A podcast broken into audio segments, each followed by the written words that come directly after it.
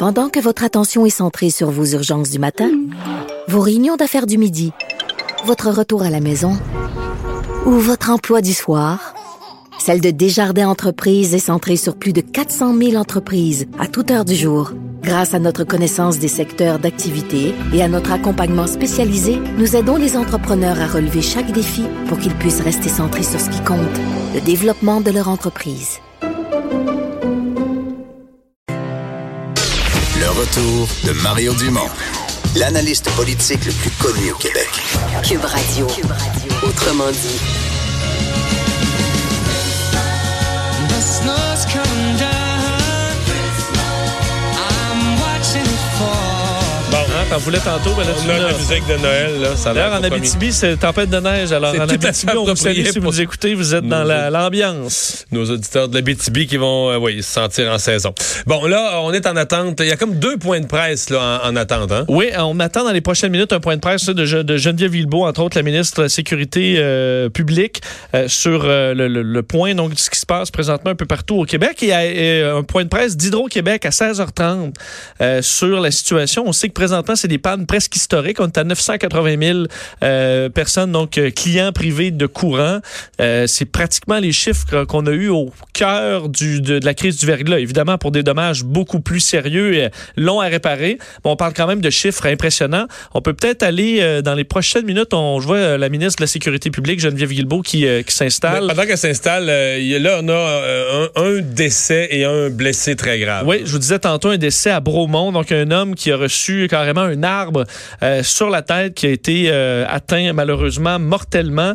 Et euh, dans les dernières minutes, on apprenait euh, dans le qu'un mur extérieur dans Parc Extension qui s'est euh, qui est tombé et qui a blessé gravement un piéton qui était dans ce secteur-là, qui a carrément reçu une brique sur la tête. Euh, on va aller écouter Geneviève Guilbeault sur le point le point de presse qu'elle vient de commencer à faire sur la situation au Québec. collègue que vous voyez à mes côtés, ministre de l'Énergie, des Ressources naturelles et au nom d'ailleurs de tout notre gouvernement, mes condoléances. On a appris récemment le décès d'un homme ce matin à Bromont dans le cadre justement de ce phénomène météorologique. Alors, je veux offrir en notre nom à tous toutes mes condoléances, toutes nos condoléances à la famille de cet homme qui est décédé aujourd'hui, malheureusement. Donc, vous le savez, il y a ce phénomène météorologique, cette tempête automnale qui est en cours, alors un début de novembre très difficile pour près d'un million de foyers du Québec qui, euh, qui ont subi les contre-coups de cette tempête. Vous le savez, plusieurs secteurs en ce moment qui sont touchés par des forts vents, par de la pluie, par de la neige, par endroits aussi s'entraînent entre autres de nombreuses pannes d'électricité. Mon collègue est justement ici pour vous en entretenir dans quelques instants. Mais donc, à l'heure actuelle, plusieurs régions du Québec euh, sont touchées par ce système météorologique qui a entraîné aussi plusieurs évacuations en raison d'inondations, en raison de glissements de terrain, de fermetures de routes, de ponceaux qui sont endommagés. Donc, euh, plusieurs évacuations comme, comme je le disais.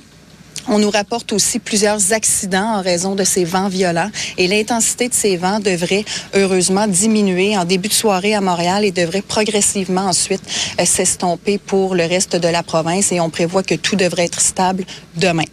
Il y a également euh, les cours d'eau, donc j'ai parlé d'inondation. Donc le niveau des cours d'eau au Québec, dans la grande majorité, est en train de revenir à la normale, sauf en Estrie où la décrue va être un petit peu plus lente. De fait, en Estrie et en Montérégie, il y a eu plusieurs euh, évacuations préventives ou en raison d'inondations, entre autres à Sherbrooke, où il y a plus de 250 bâtiments au centre-ville qui ont dû être évacués. À Sherbrooke aussi, on a mis sur pied un centre de coordination des mesures d'urgence et aussi un centre de services aux sinistrés. Toujours en Estrie, à Compton, on a aussi un centre de coordination qui a été mis en place et on a une soixantaine de maisons qui ont été inondées euh, à Cowansville, en Montérégie. Donc, en Chaudière-Appalaches, on a eu aussi une évacuation préventive d'une partie du centre-ville de Sainte-Marie, mais euh, heureusement, c'était, si on peut dire, une fausse alerte et donc les citoyens ont déjà commencé à réintégrer leur domicile. En Abitibi, on nous a rapporté un important carambolage dans lequel ont été pris une trentaine de véhicules et de façon générale une centaine de véhicules qui ont été euh, captifs de cette fermeture de route, mais on nous dit aussi que la route a été rouverte. Alors donc, cette situation aussi euh, serait réglée On nous rapporte également, sans surprise, plusieurs pannes de télécommunications, ce qui fait qu'on est en contact avec les principaux fournisseurs de services euh, qui nous assurent, qui font le maximum pour que la situation soit corrigée le plus rapidement possible pour rétablir les services. Donc, vous le constatez, c'est un système météorologique impressionnant qui frappe le Québec de plein fouet. Plusieurs incidents qui nous sont rapportés, des toits d'églises, des toits de maisons qui sont arrachés ou qui menacent de tomber, une station-service qui a été emportée à Saint-Hyacinthe et plusieurs autres incidents. Alors, pour toutes ces raisons, je demande aux gens d'être extrêmement prudents pour ceux qui sont obligés d'être à l'extérieur ou qui sont en ce moment pris sur le réseau routier, d'être extrêmement prudents. Et bien sûr, pour tous ceux qui peuvent rester chez eux, éviter de sortir de chez vous, éviter d'aller sur le réseau routier, laisser passer cette tempête. Je l'ai dit, demain, tout devrait être stabilisé dans la grande majorité du territoire du Québec. Donc, éviter les risques inutiles. Mais je tiens vraiment... Ah, voilà, donc la Oui. ministre de la Sécurité publique, donc qui va quand même assez loin en disant d'éviter le réseau routier. Là, euh, Ben, c'est sûr qu'il y a quand même de nombreux, euh, de nombreux problèmes. C'est sûr que là où il y a peut-être une bonne nouvelle, je voyais les, euh, les chiffres d'Hydro-Québec qui sont un peu à la baisse. On parlait de 933 000 clients privés d'électricité plus haut que 980 000 euh, il y a quelques minutes à peine. Par contre, le nombre de pannes est en hausse. Alors, on comprend qu'on a probablement pu régler réparer quelques grosses pannes. quelques grosses pannes, mais ensuite, c'est les petites pannes qui prennent du temps. Alors, à certains endroits, il faudra attendre quand même assez longtemps avant de retrouver, euh, re- retrouver l'électricité.